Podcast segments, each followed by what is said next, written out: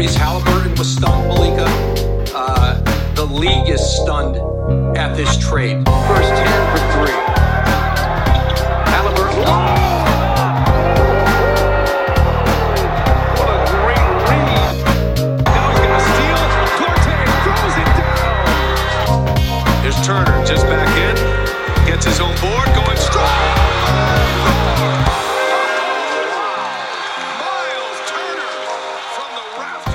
Welcome to another edition of the Indy Cornrows podcast. This is your host, Mark Schindler. First and foremost, I hope you are having a great start to the new year. It's somehow nine days in already, and it feels like it has been longer and shorter at the same time. Um, if you haven't already, be sure to rate and review us over on Apple Podcasts. Podcasts. Send us any questions, comments, feedback, thoughts. We always want to hear from you. Joined as always by my lovely co-host, colleague, and friend, Caitlin Cooper. Caitlin, how are you doing today?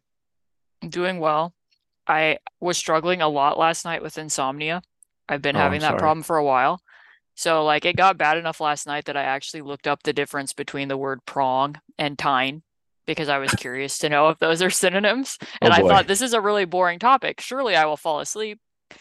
I went down a lot of rabbit holes, determined and found out what the difference is. I'm not going to bother people on this podcast with that, but just to point out that eventually I just gave up and started doing research for this podcast. So I just want everybody to know that we are prepared for this today.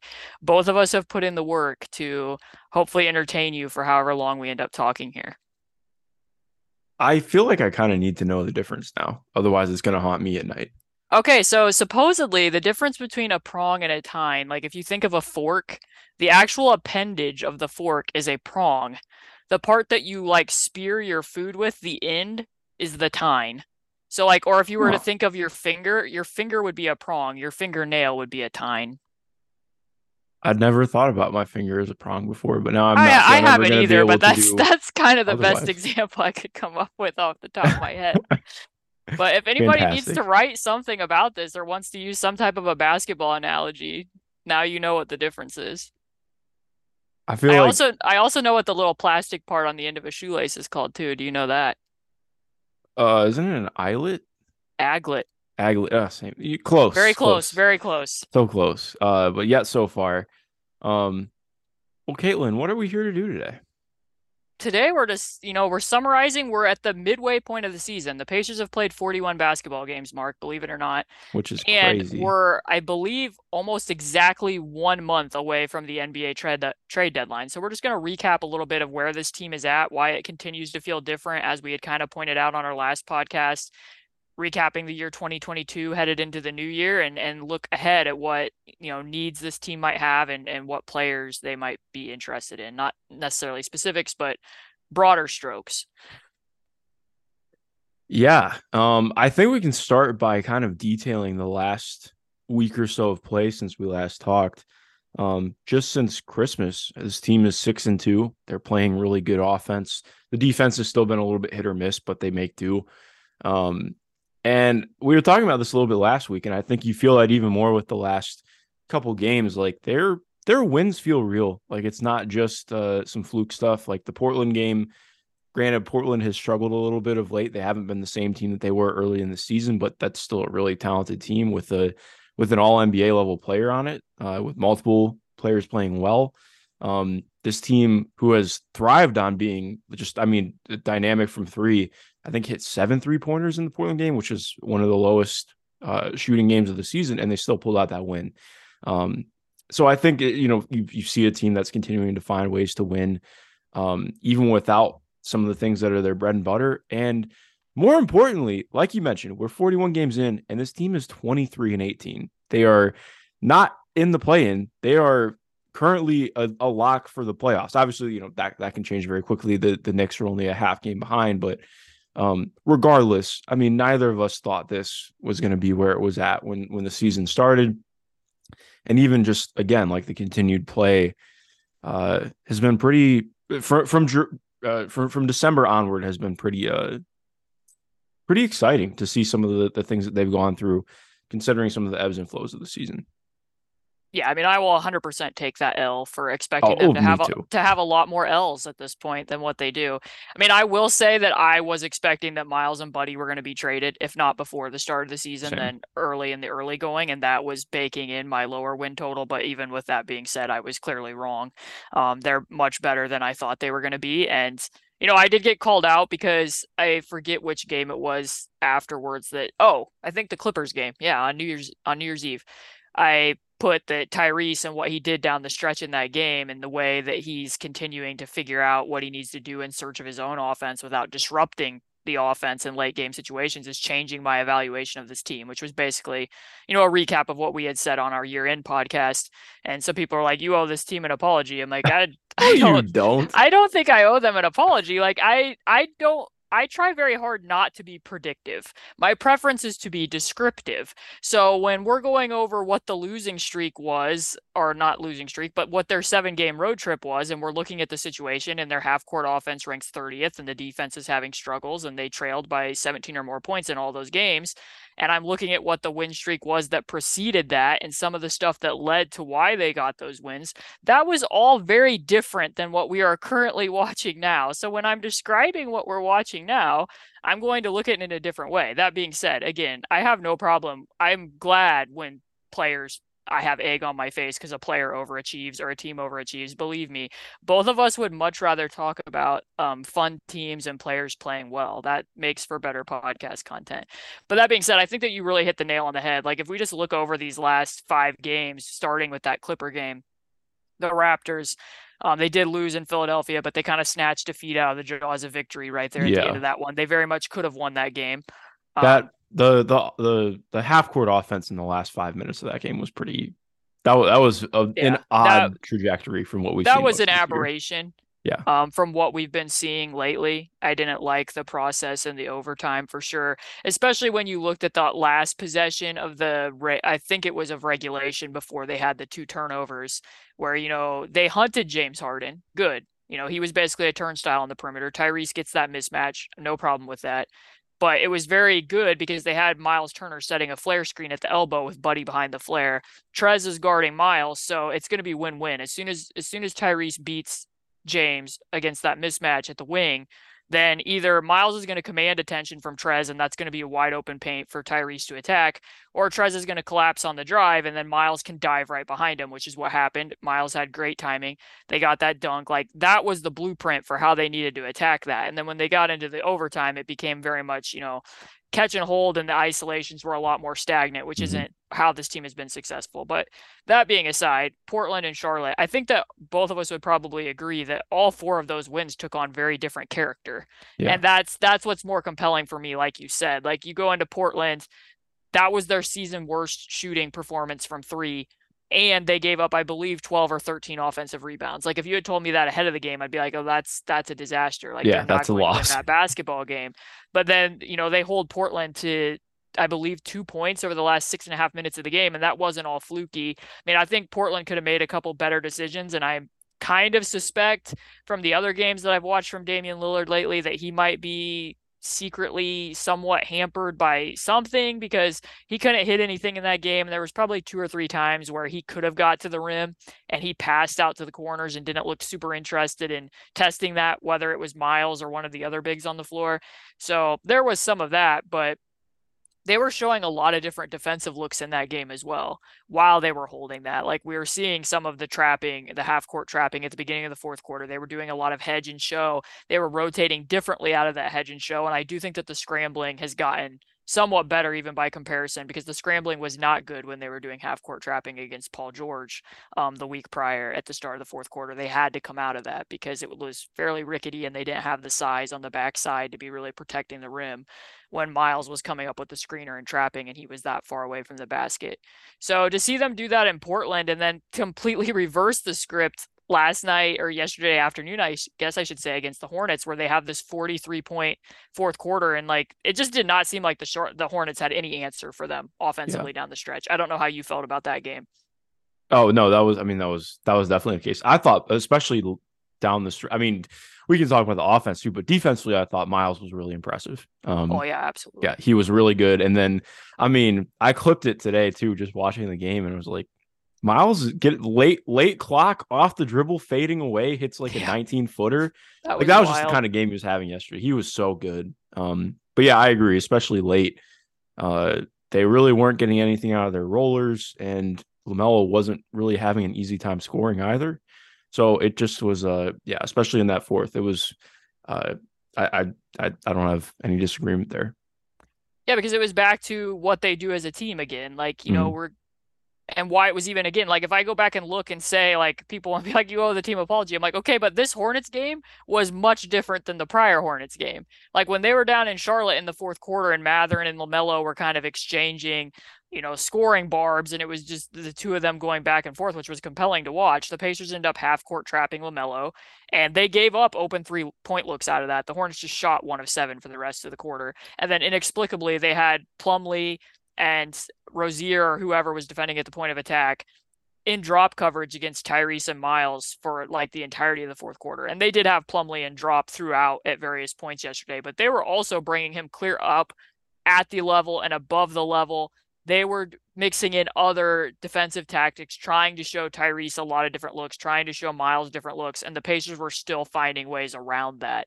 So again, like that's just more meaningful for me when you're able to do different things defensively and I'm watching a team try to make adjustments and try to figure that stuff out and I'm still watching like even at the beginning of the fourth quarter when it was Andrew Nembhard running offense after TJ McConnell had hurt his shoulder, he had one turnover against that hedge, but otherwise like he was either turning the corner against it and firing, making the right reads. He made a pull-up shot I believe against it. Um and Tyrese as well. Like, I mean, he did so many things manipulating pocket passes yesterday, And- whether it was a fake floater or it was a fake, you know, it was a fake pass and then he would go into the shot, or, you know, even against Portland when he used that spin dribble, um, borderline a yo-yo dribble to freeze the defense so that he could, he's just making things so easy on Miles to be able to roll to the rim. Mhm. And that's not me trying to degrade anything that Miles is doing. He's been playing really well as really well as well. It's just that, you know, Tyrese just he's such a pleasure to watch. Yeah, I a couple things on that. Number one, like you mentioned with the manipulation, it feels like he is just like he's been good this entire year, of course, but it feels like especially over these last like probably I would say two weeks, Tyrese has really just hit another level with um his pacing in in uh in the way he's attacking out of pick and roll. It feels like um it. I mean the the stuff that Miles is getting, like you mentioned again, it's not to take away from Miles, but it feels like Tyrese has just been adding that little extra um that little extra sauce to everything that that opens things up just a little bit more. And I feel at least for me, that's really hit the last last week or two. Um, but then also what you mentioned as well, like Andrew Nembhard's uh, Nembhard's box score isn't any different. He's been playing some special basketball lately. Like he was so good in that Sixers game, uh, defensively and what he was doing offensively as well. But um, he just is so smooth right now. Like he has been the entire year, but um, the th- I mean, I- it's going to be painted by him shooting like 55% from three since Christmas. Granted, on like, I think he's passing up some attempts even, but like he's doing a little bit more on relocation. He's still getting the pull up off. Um, it just looks so snappy and good right now. And then he has like, you again, in that Sixers game, he had a couple buckets, just like some good turnarounds and like getting into the teeth of defense. I, I just, I really am so every time I get to watch that dude play is awesome. He's so fun to watch. There's a lot of nuance with him. Um, Yeah.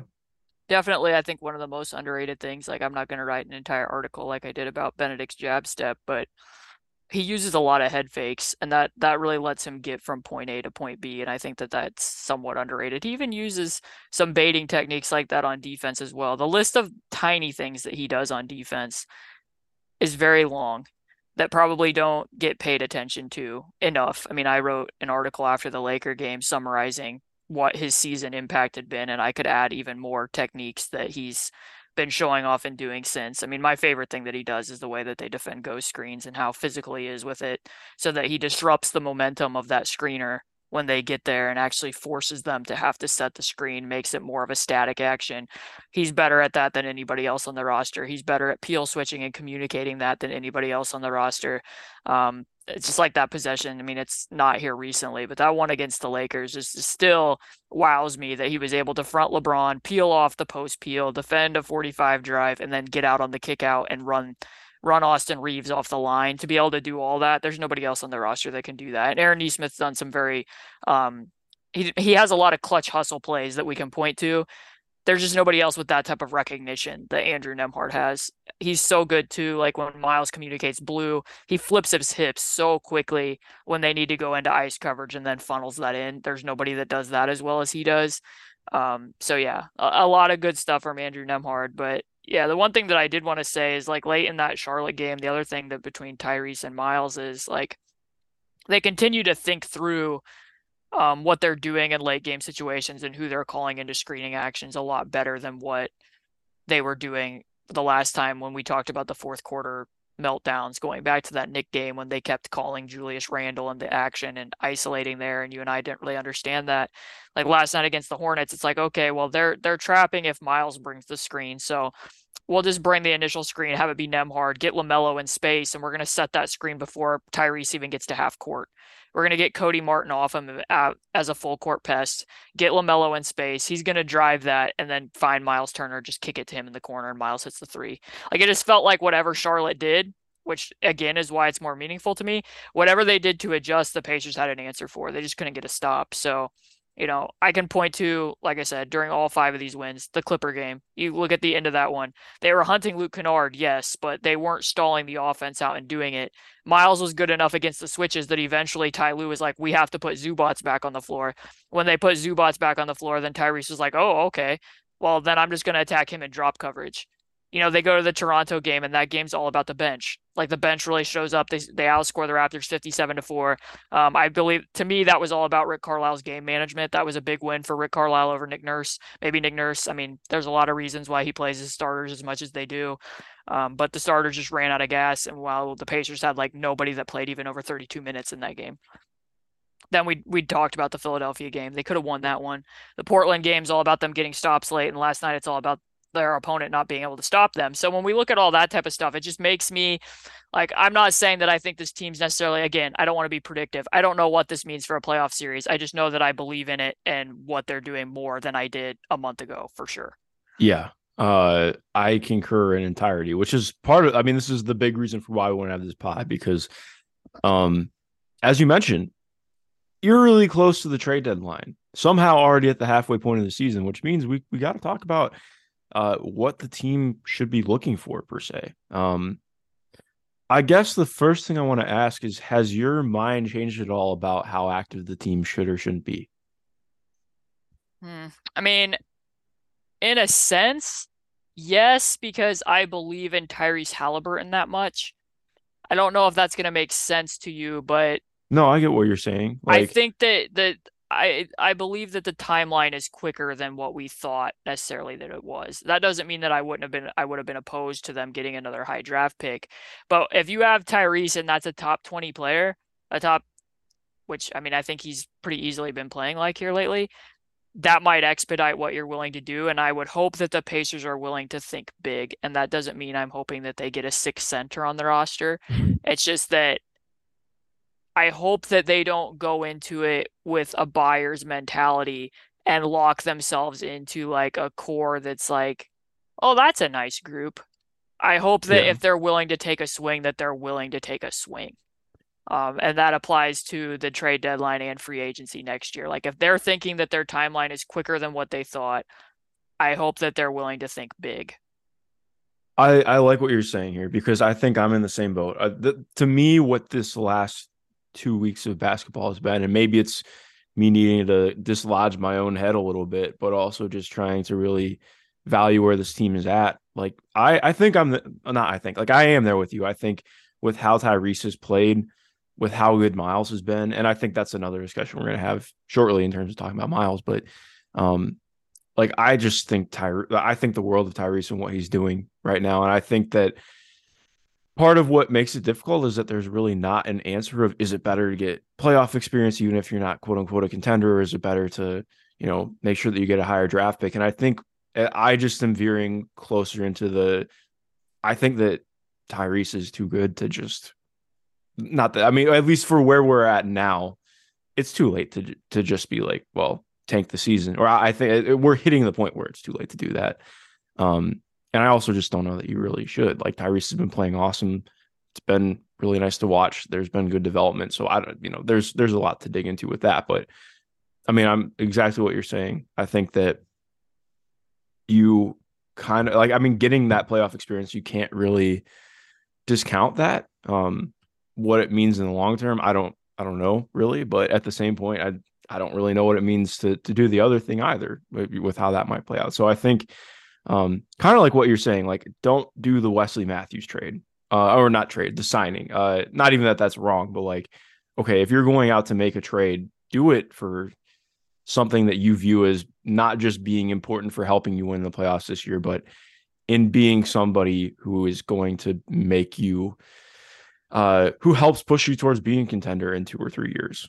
Um, because that's, I mean, that's what they've talked about wanting to do. And if that's how they value it, and I think Tyrese is on that track, then yeah, I'm I'm right there too. Like I think if you're trying to add somebody, it's you're adding star is a maybe too easy a word to throw around, but you're adding a, a complementary player who is going to be around for a while. Like I think that's the, the the vision, at least for me.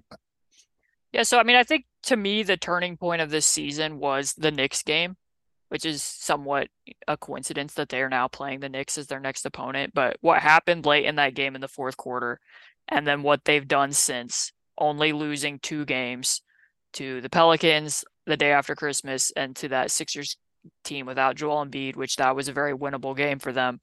Um, just the processing, the lineup change, and the lineup change technically happened against the Miami Heat when they first started starting Aaron Nesmith, although they did go big for one game there against the Cavs and then did play Jalen and Ajax together off the bench in that game against the Knicks. So like if we just want to look at those numbers because this feels like the actual Pacer team that we're evaluating basically over these last 10 games. Yeah, 8 and 2 in their last 10, which Yeah. Like that feels like what we should be looking at because I think this is what rotation they're mainly going to be using moving forward. That being said, maybe that changes a little bit now. I don't know what TJ McConnell's status is going to be. That might alter, you know, one or two spots depending upon how that looks. But as of right now, they're still a middling defense, still 16th over that span. They are not a top 10 offense. Um, half court offense, they are 14th. Net rating, though, they're eighth.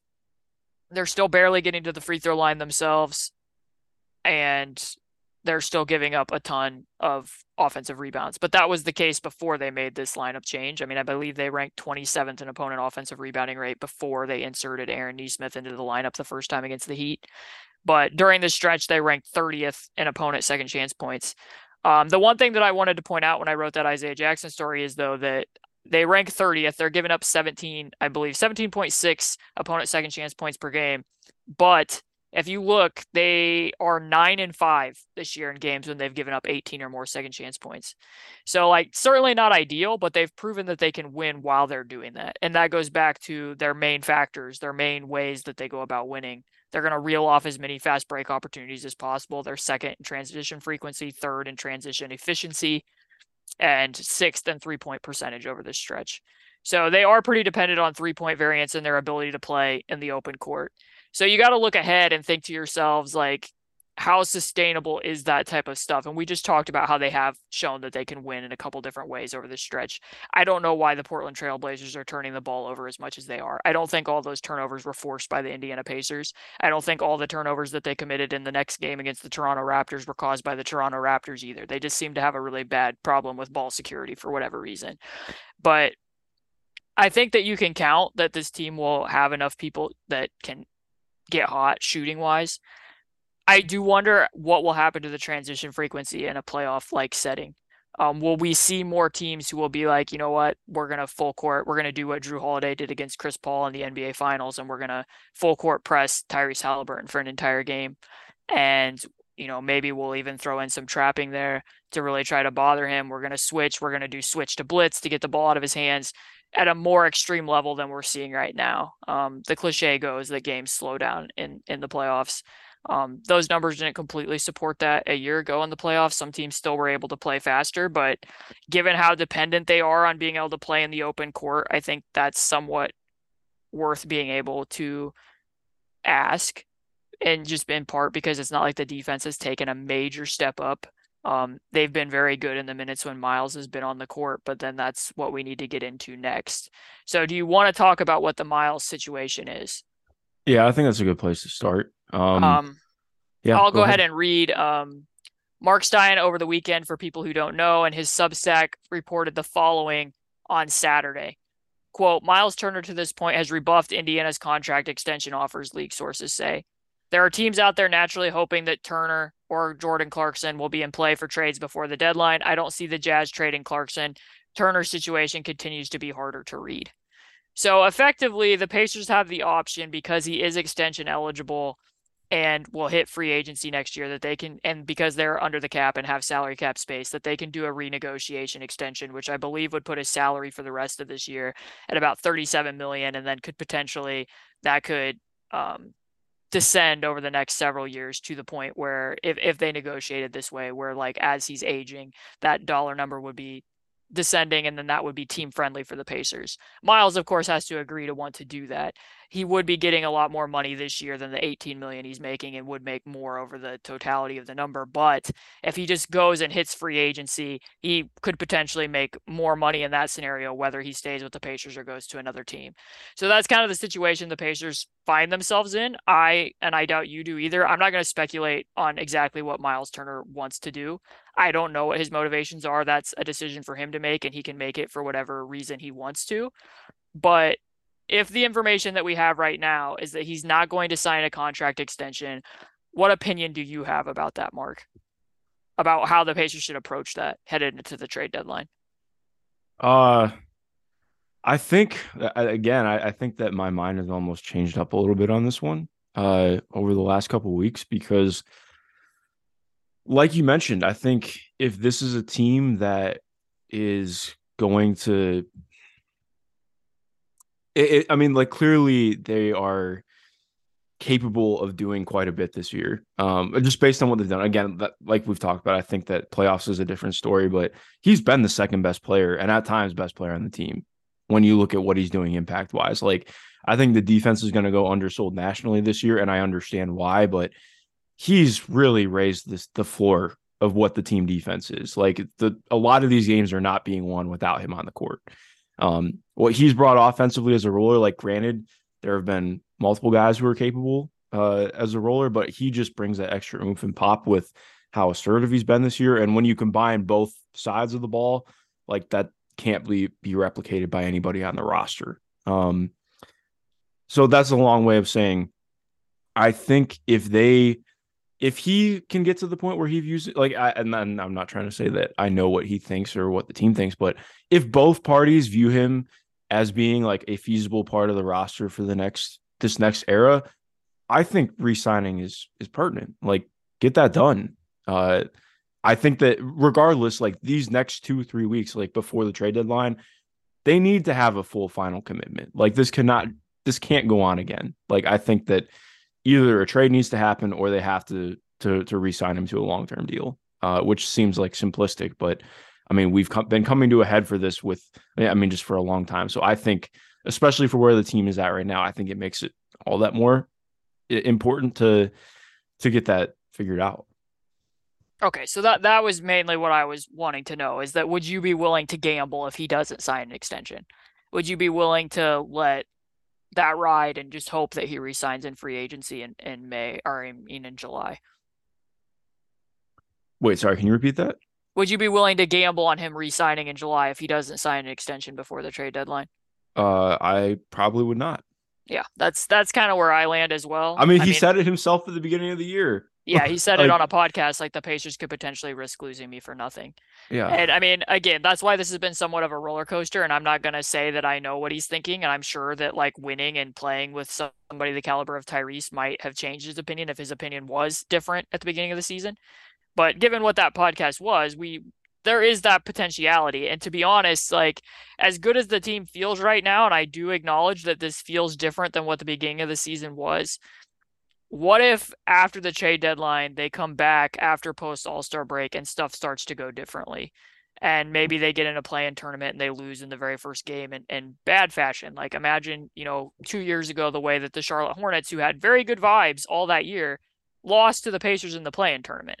That mm-hmm. left somewhat of a sour taste going into that summer, and they really haven't recaptured that since. And I'm not saying that's going to happen to the Pacers. I'm just saying, hypothetically speaking, what if it does? And then he walks and you didn't get anything in return. Like I just to me that's I I am risk averse. That's not that's not a chance I would be willing to take.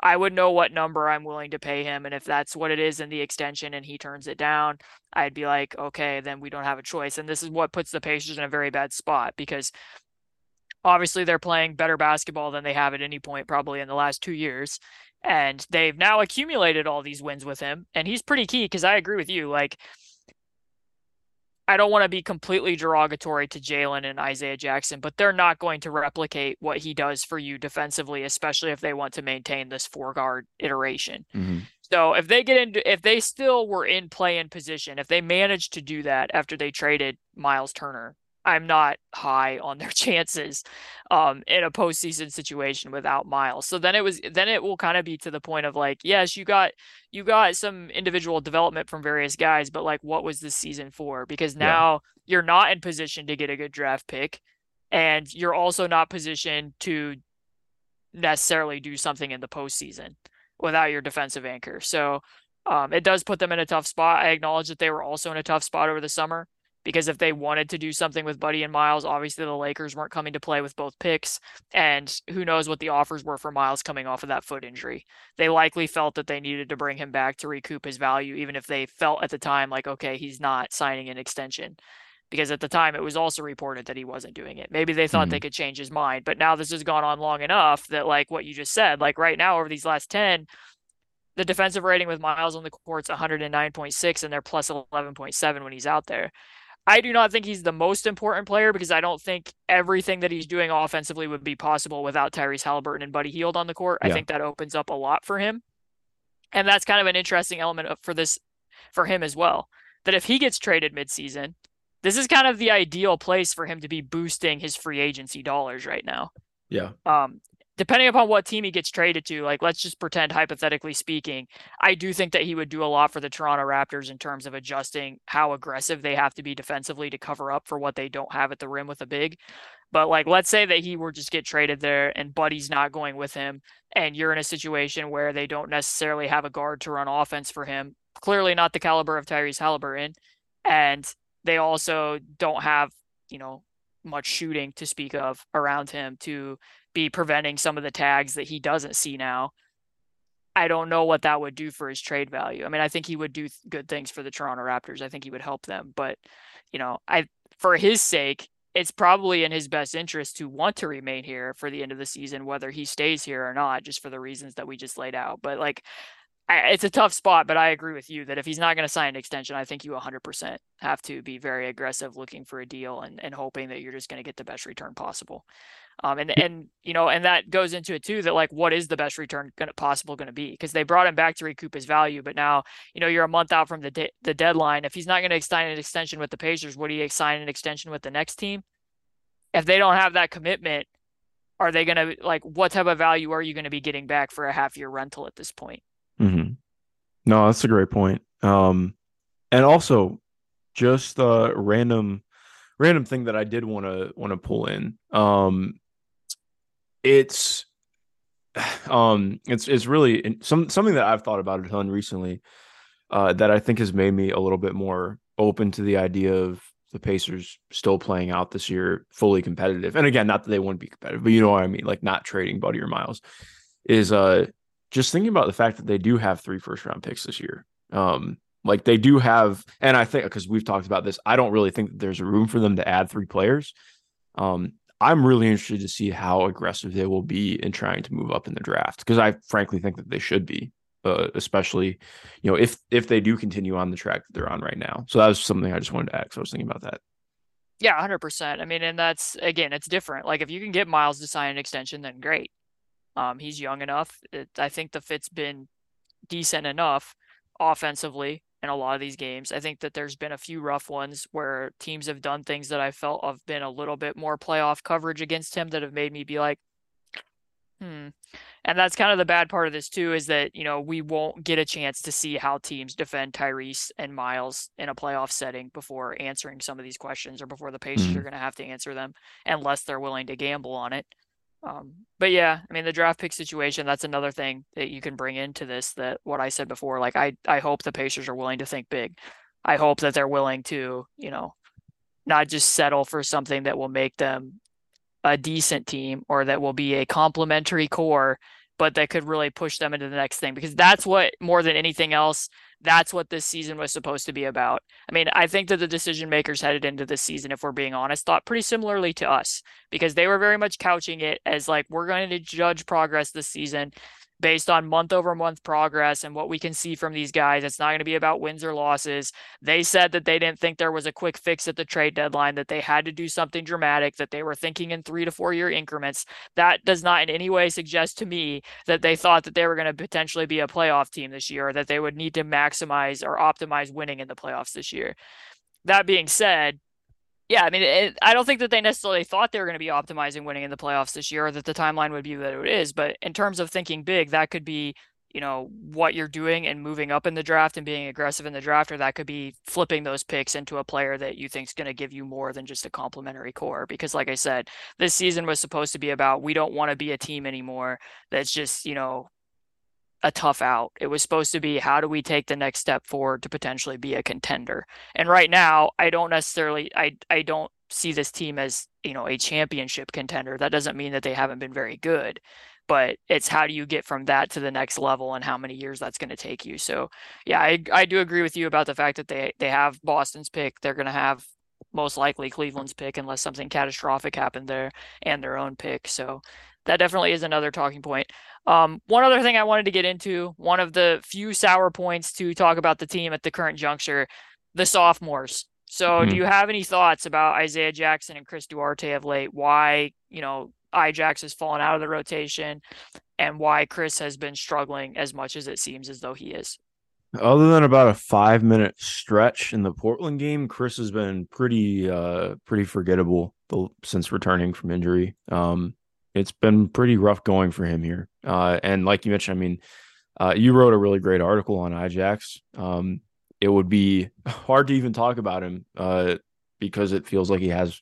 I mean, not feels like. I mean, he's hardly even played. He was accruing DNPs for most of December until injuries forced him into the rotation lately. So yeah, it is. Uh, it has been pretty rough for the sophomores.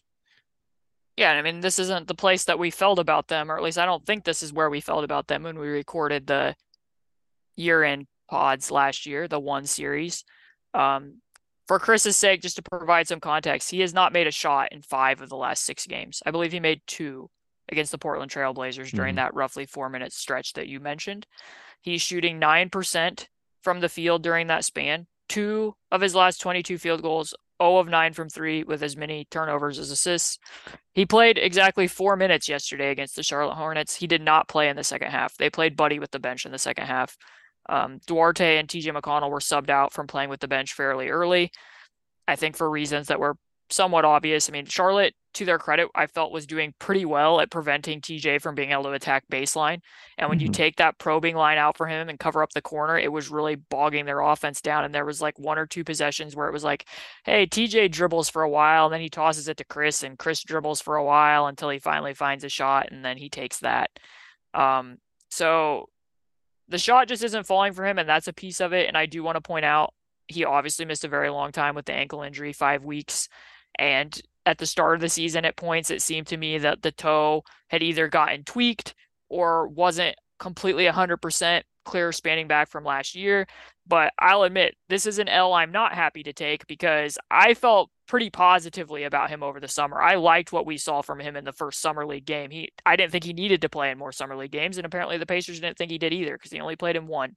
When I watched him play with the Puerto Rican national team, including the friendlies, I really liked what his patience was, bobbing and weaving around screens in the pick and roll. And the defensive coverage is different, but his approach was also different. And that was something that the team talked about at media day that they were even seeing from him in pregame workouts. And to watch him now, I mean, he's barely getting to the rim and when he gets there, the results are not good. I think his mm-hmm. rim frequency is like 20.9%, and he's finishing on like 40% of those looks. Um, so it's not even just the shot, it's the overall span for him. So, like, do you have any diagnosis for why you think the struggle has been what it is, or like anything that could change or move the needle for him moving forward with the Pacers? Um, I just it. I don't know if you felt the same way. I I feel like he just really hasn't fit the style of how they want to play. Like he's not that I think that he's like a low field player, but he's like to hold the ball quite a bit. Um, like he likes to get into his jab series. Um, it's not often that he's just, it, at least to me, it hasn't really ever felt like he's just straight up attacking right off the catch. Like he likes to do one or two moves and size up and then go. Um, and I think in some ways for an offense that is largely like trying to play transition in the half court, it hasn't really felt like it works. Even with like even in the in the Portland game where he did hit a one of his pull up jumpers, like he almost runs into a roller or roller almost runs into him. It just he hasn't really felt connected. Um, I, I don't really. I mean, obviously, it, it, does feel like the foot is still bothering him, uh, but at the same point, like I think the overall process has just been rough too. I mean, he's not getting a very consistent diet of shots, and I think that that's part of the problem. Is he's playing in these bench lineups with Ben, and to be honest, even if he was starting, let's like let's pretend they swapped roles and Andrew Nembhard started running bench offense. Like let's pretend TJ McConnell can't play because of the shoulder injury. And again, this is completely hypothetical. I know nothing about TJ's shoulder. Um, but let's pretend that that Andrew gets moved to the bench and he starts running bench offense as backup point guard, and they're like, let's start Chris. I think the situation is going to be somewhat similar with Buddy and he on the floor together as what it is with him and Ben.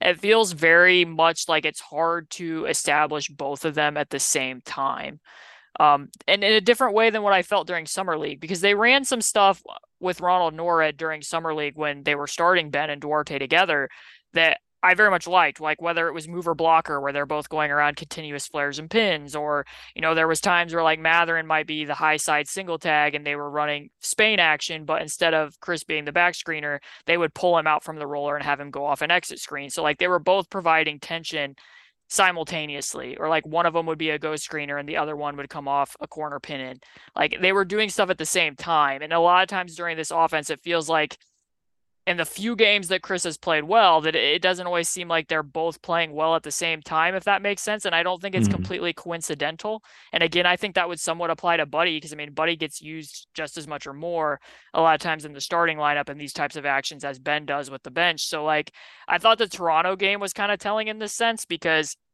one thing that the bench is going to a lot when they're out there is they run in horns.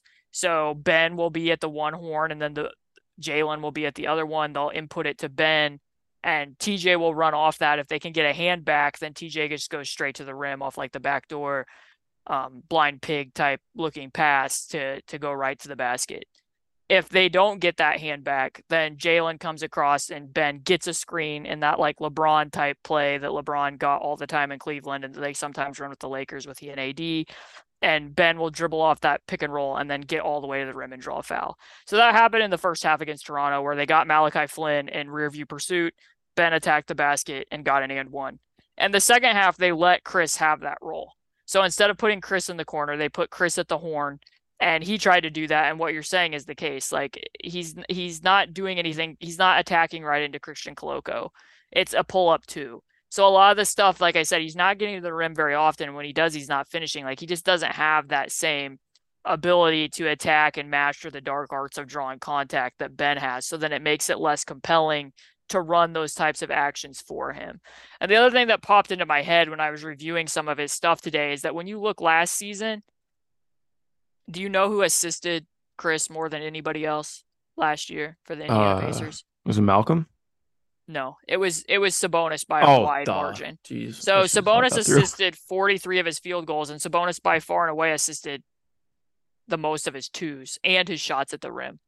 So part of me wonders if he just doesn't, if he's the type of player like what we had seen. Like they're very different players, but like because Chris isn't that good at shooting off of motion and shooting off of screens. That's been something that I thought would show up more for him than what it has. But like looking at Doug and what happened when Doug played in the bubble during the playoffs and Sabonis wasn't there, and it was like he was just kind of invisible. He couldn't get into the same stuff anymore.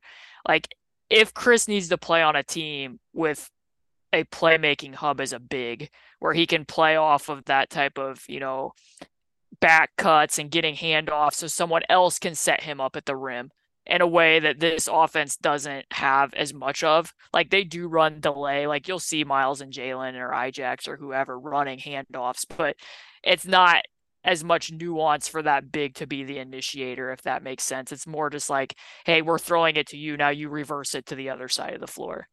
Um, less than what you would have seen the two man game be between, you know, Doug and Sabonis in those situations, or even Chris and Sabonis, where that had kind of blossomed last year.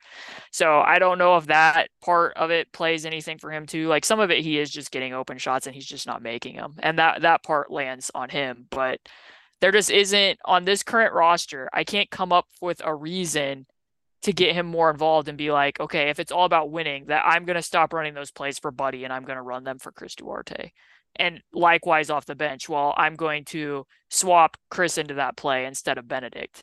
So, like, maybe if they find some more actions, like I said, some of that stuff that we saw in Summer League where they're both doing a little bit more at the same time, then maybe. But, like, again, Ben getting a Chicago action versus Chris getting Chicago action. Unless the team makes some type of a mistake, there's there's not much comparison there between who's going to be able to get to the basket out of that and who's not. And that's kind of why we see Chris kind of just hanging out in the corners more in those types of low usage roles. And then, like I said, if you're going to swap him with Nembhard, like I don't think Chris is a bad defender, but he does not make the same impact that Andrew Nembhard does. He doesn't do everything that Andrew Nembhard does. So like if we circle this back to the trade deadline, it kind of becomes a question again. And it's not because I don't like what Chris Duarte does or I don't think he could contribute to a good team. It's just that there's enough other players occupying those spaces that I'm not sure if he's going to be able to fully grow, if that makes sense. No, I think that definitely makes sense, especially with how good Bennedict's been already. Like, I think, I mean, in his first two weeks, I think Bennedict showed more potential wise and jettisoned himself up the ladder of of prospects on the team than what Chris had done last year. That's not to be unfair, but that there's just levels to it. Because even if you look down the road, I mean, I think that if even if they traded Buddy, which I'm I'm not saying that I think that's going to happen, but even if they traded Buddy, I think that you would just start Andrew Nembhard and Bennedict Mathurin. Because yeah. I think that you're still going to want Andrew Nembhard on the top assignments because you don't want Bennedict Mathurin doing that. Yeah, definitely um, not. so, and then off the bench, like at that point, like let's pretend that they find a long term answer at the four spot. I've liked what Aaron Nesmith's been doing better than what Chris has been doing as well in terms of a two way impact. So then are you playing Aaron Nesmith at backup two or three? And does like, I just there's not a good way to be doing all of this at once. And like uh, certain games, there's going to be times where like again, like they've needed everybody, and that's kind of the benefit of of what their depth has been. But I I just don't think it's ideal. And there's times where he's looked very frustrated over these last several games. And I don't know what his body feels like. Only he can answer that. And if that's a component of it, the team's aware of that, then maybe they're willing to wait it out and see how he fits the rest of the year. But I could see a situation where um, you might be looking to use him to address other needs on the roster. But if you want to talk more broadly, just oh, I guess we didn't talk about Isaiah Jackson. So where where do you stand on the thermometer with Isaiah Jackson?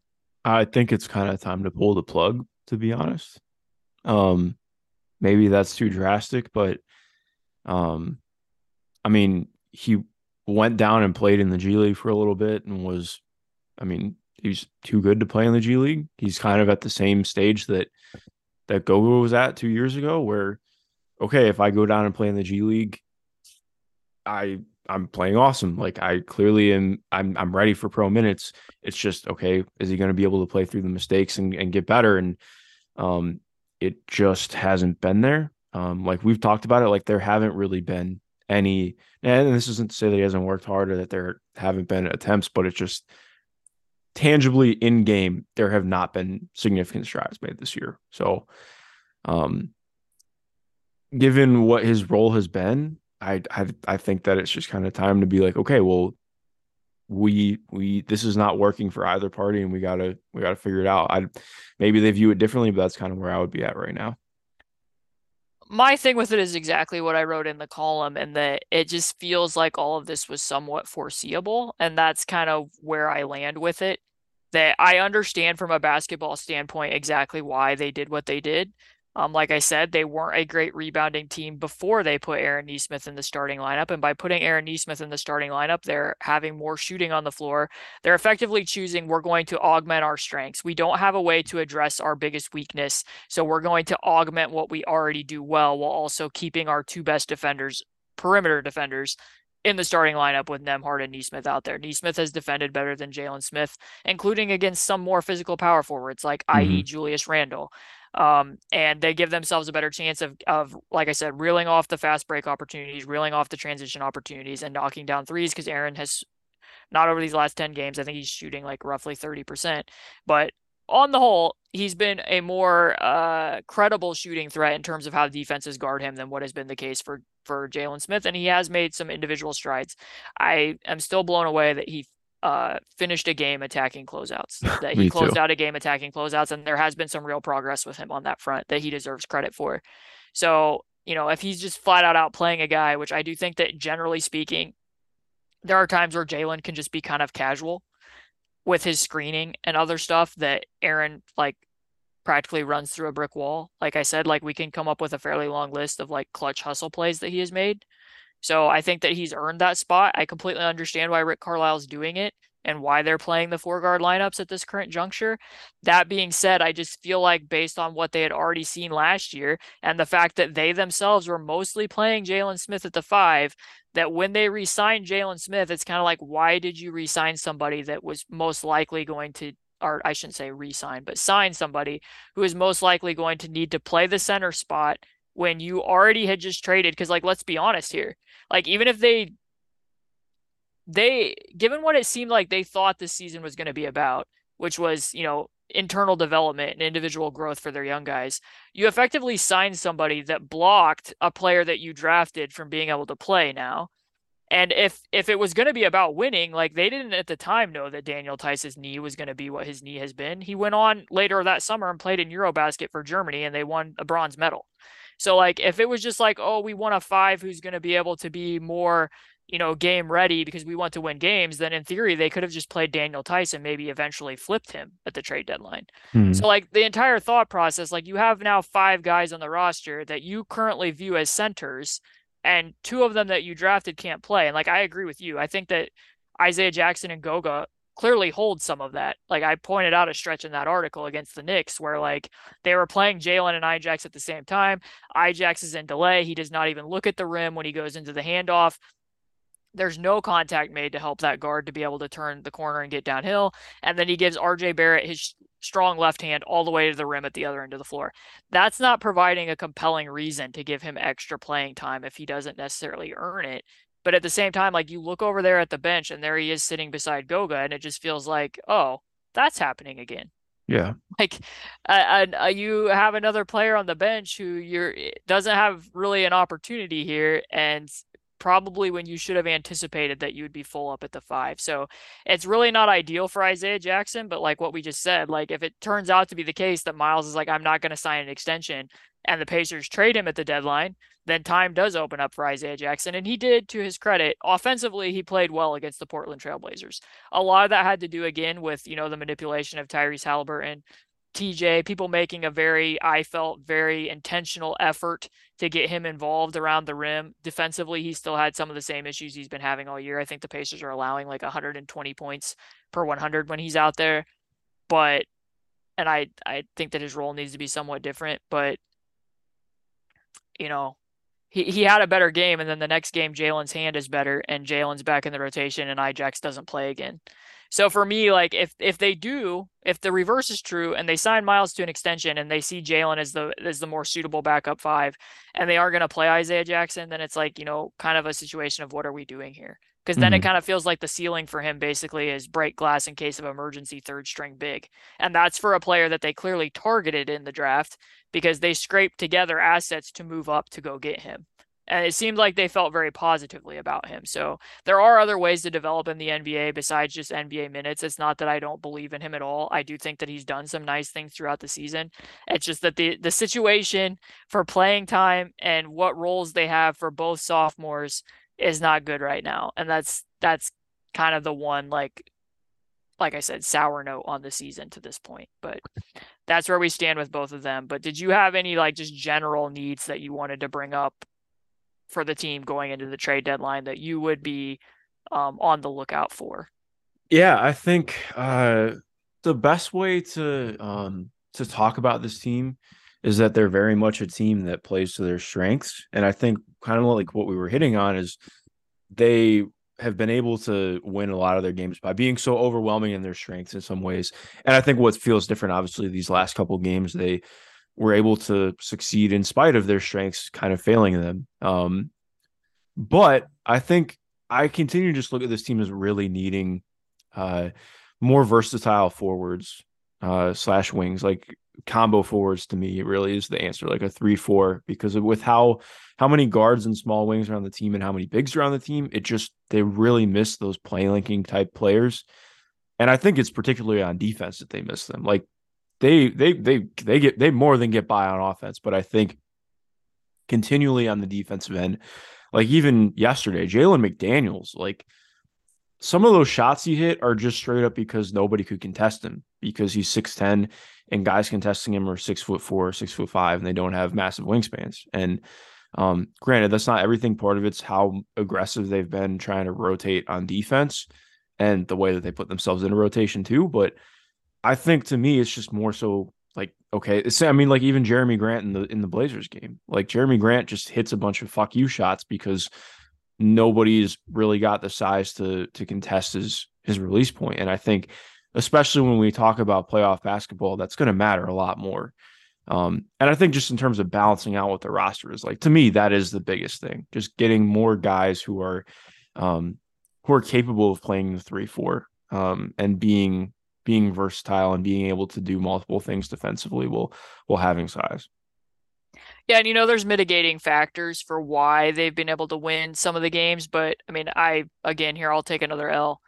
I vividly remember you and I talking about, you know, the size they were going to be giving up, and that was before we knew that they were going to be playing four guard lineups pretty much nonstop, that they'd be playing eight guards every night. Mm-hmm. And looking at matchups with the Orlando Magic, which granted, Paolo Banchero and Wendell Carter Jr. did not play in those two games. But l- looking ahead at that matchup, looking ahead at, at the matchup with the Raptors, looking ahead at the matchup with the Clippers, and it's like Paul George had 40 plus points and the Pacers still won that game. Um, Pascal Siakam and Fred VanVleet were finally healthy for the Raptors, and the Pacers won that game. And they won both games over the Orlando Magic. So at times it's like, you know, I think we have in our heads that like wings just by nature make a team more versatile. Mm. And it's like to an extent you look at the Toronto Raptors and that is not a versatile basketball team. Like yeah. and I I love watching Pascal Siakam. That's one of my favorite players to watch. But they are very limited defensively and offensively because of the number of wings that they are playing. Um, yeah. And what type of scheme they have to play defensively in order to cover up what they don't have, and you know their lack of shooting, and what it, that means for them, and what types of how they end up in so many isolations and so many bully drives, and what that means for them on that end of the floor as well. Like it doesn't necessarily guarantee versatility. And when I watch the Pacers play, it's like, hey, you know, having that many guards on the floor at once really allows them to do a lot of things offensively and really spark sometimes like yes, Tyrese is totally the head of what they do in transition and he is that identity. But by being able to play that many guards, they're able to play early and opposite at a much higher level than what I think they would be possible of doing if they didn't have those guys out there. So like sometimes I watch it and I ask myself defensively, like when we're watching what they did late in that game against the Clippers with Paul George and they're half court trapping him and they're giving up some easy scores and the trapping seems fairly rickety because like i said like you know if, if paul george goes up there with or i mean if miles turner goes up there with the screener and he's 30 feet from the rim and paul passes it to the middle of the floor and then you know somebody cuts from the corner that's an easy shot there because they don't have a weak side rim protector on the floor with miles and that's where you can point at like hey if they had a four there in that type of spot you know how much different is that play for them and they they eventually had to go out of the half court trapping because they weren't rotating well enough out of it to continue doing it And but they were still doubling him in the post. Like we saw a fair amount of doubling against Pascal Siakam. Like that's to me the biggest trend for them defensively this year is how often, whether it's switch to blitz, whether it's half court trapping, whether it's doubling the post, that they're having to show extra bodies, that they very much prioritize, you know, we're going to load in and sink into the paint first and spray out to the threes later. And in certain games, they have gotten better at that. Other ones, I don't think that the rotations is great. And I do think that an underrated aspect of why they struggle on the glass is because they are always scrambling. It's mm-hmm. not even just that they're getting beat physically, it's that they're giving up. It's kind of like when you play zone and you know that, like, hey, giving up offensive rebounds is, is might be a tax of this because you're not right next to a body to immediately box them out. You have to go find that. When you're watching them in this scramble mode, that's what can happen, especially on some of their long rebounds where they're just not going to get to them. So it does make me wonder like how bad would the rebounding problem be if they had, you know, a four out there where maybe they're not having to double as much. But then my thought process goes back to are they solely doubling as much as they are because of the size, or is that a strategy on their part? And I can't always answer that because sometimes it feels like we're doing this late in games because this is what we have to do. And this player has, you know, ethered us. Paul George has 40 points. We have to do something to get the ball out of his hands. And other times they're mixing it in earlier throughout the games. And it makes me think they just they value the idea of forcing role players to beat them to a degree. Like, you know, we're going to be aggressive in this way because we believe we can outshoot their role players better than necessarily stopping that star. And it just makes me wonder if the strategy would change or if this is what strategy they truly believe in. I mean, we do have a sample size from Rick Carlisle that he tends to coach defensively, or they attempted to last year to what personnel was on the floor. So maybe they would make that adjustment. I don't fully know the answer to that question. But and I also don't know because I can't look up on synergy, but I just think they have to be very high up there and how often they are trapping people. Um, but that that's something that I look at. But I definitely see your point. I think that, you know, they would make life easier on themselves if they weren't giving up as many second chance points. But it's kind of like when you would look back at the Miami Heat and the Pacers are not the Miami Heat that won championships, but like they were constantly getting crushed on the glass too. And when you would hear Erik Spoelstra talk about it, he would be like, you know, I'm not that concerned by it. I'm more concerned at looking at are we turning opponents over? Are we swarming on defense? And, you know, can we go like those were the indicators for them to win. They were willing to give up some of those rebounds if it meant that they could play with speed and do the things that they were able to do in the open floor. And that's kind of where the Pacers are at too. And like I said, like their win percentage in games where they've given up 18 second chance points is better than their overall win percentage. Like that's not necessarily correlation is causation, but they they have shown that they can win without doing that but that's certainly something they should be looking at. I don't know i mean it sounds like they are because they've been there's been rumors in the last couple weeks about john collins. There's been rumors in in the last week about obi toppin. Um I don't we don't need to get super deep into those guys. Maybe we will do a podcast later on just talking about them in general if more stuff heats up, but like that level of a player, how do you feel about the Pacers going after that level of a player given where they are right now? Uh, I think. See, what's tough is that you look at those players, and exactly like you're mentioning about the versatility point, like, well, they well, and I think it's John is one that I would love to have a pod just directly talking about him, the two of us, because I think he's a fascinating player. But I think what's tough is like you get the idea of versatility, but is it really that versatile in some ways? Like, I think it just you for for what you get you you almost have more questions about some of the things that you can and can't do on the court. And I think Atlanta's had problems with that. The Knicks, I think part of that's more on Thibs and his unwillingness to to play double big with Obi at the four next to Julius Randle. Um, but point being, like I, I think like those are guys that I would be interested in, but it, it brings up a lot of the same questions that I think you already see. And again, John is a different caliber. Like I think John is the kind of guy that the team should look at. And that's in, in essence, like that is the kind of player that I think the team has typically tried to to acquire in in trades. Like uh, a guy who is um maybe a little bit undervalued by his team like john's touches have gone down the last couple years after being a 20 and 10 guy and part of that like that was probably necessary for the team to continue getting to where they're at but also I think you can have the idea across your mind, like, okay, is there a way that maybe Rick gets even more out of John Collins than what past coaches have? Like, is if if he really meshes what with with with what Rick wants, how does that work? But then I always think too, like, okay, well, that's great.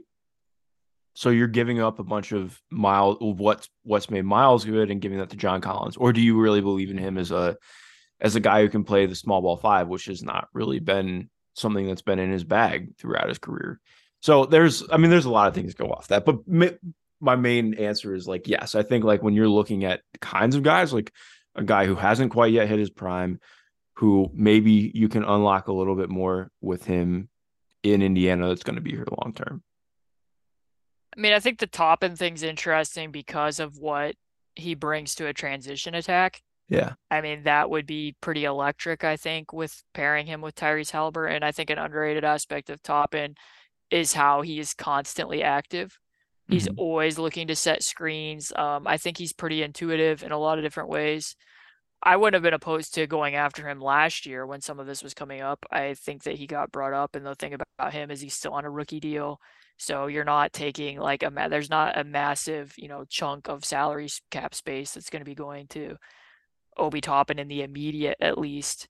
Um, the John Collins situation is kind of interesting because of what I mean, the things that you just brought up, what happened to him when they acquired Clint Capela and how that altered the way that he was just even used in their double drags. And are you willing to maybe flip that back with what they've been doing with Miles? Um, John's clearly not shooting the three super well this year, although he did shoot it pretty well against the Pacers when the, yeah. when the Hawks came to town. Um, I guess my thought process is, and this isn't even it's it's tough to say, but like, you know, if you had to give in more draft capital to get OG Anunoby, that kind of goes back to my talking point about thinking big. Is John Collins thinking big enough to if you add him in, are you a contender with John Collins? Like if, if I don't know what you're going to have to give up to get John Collins, but are you are you in the contender tier if you add John Collins? No.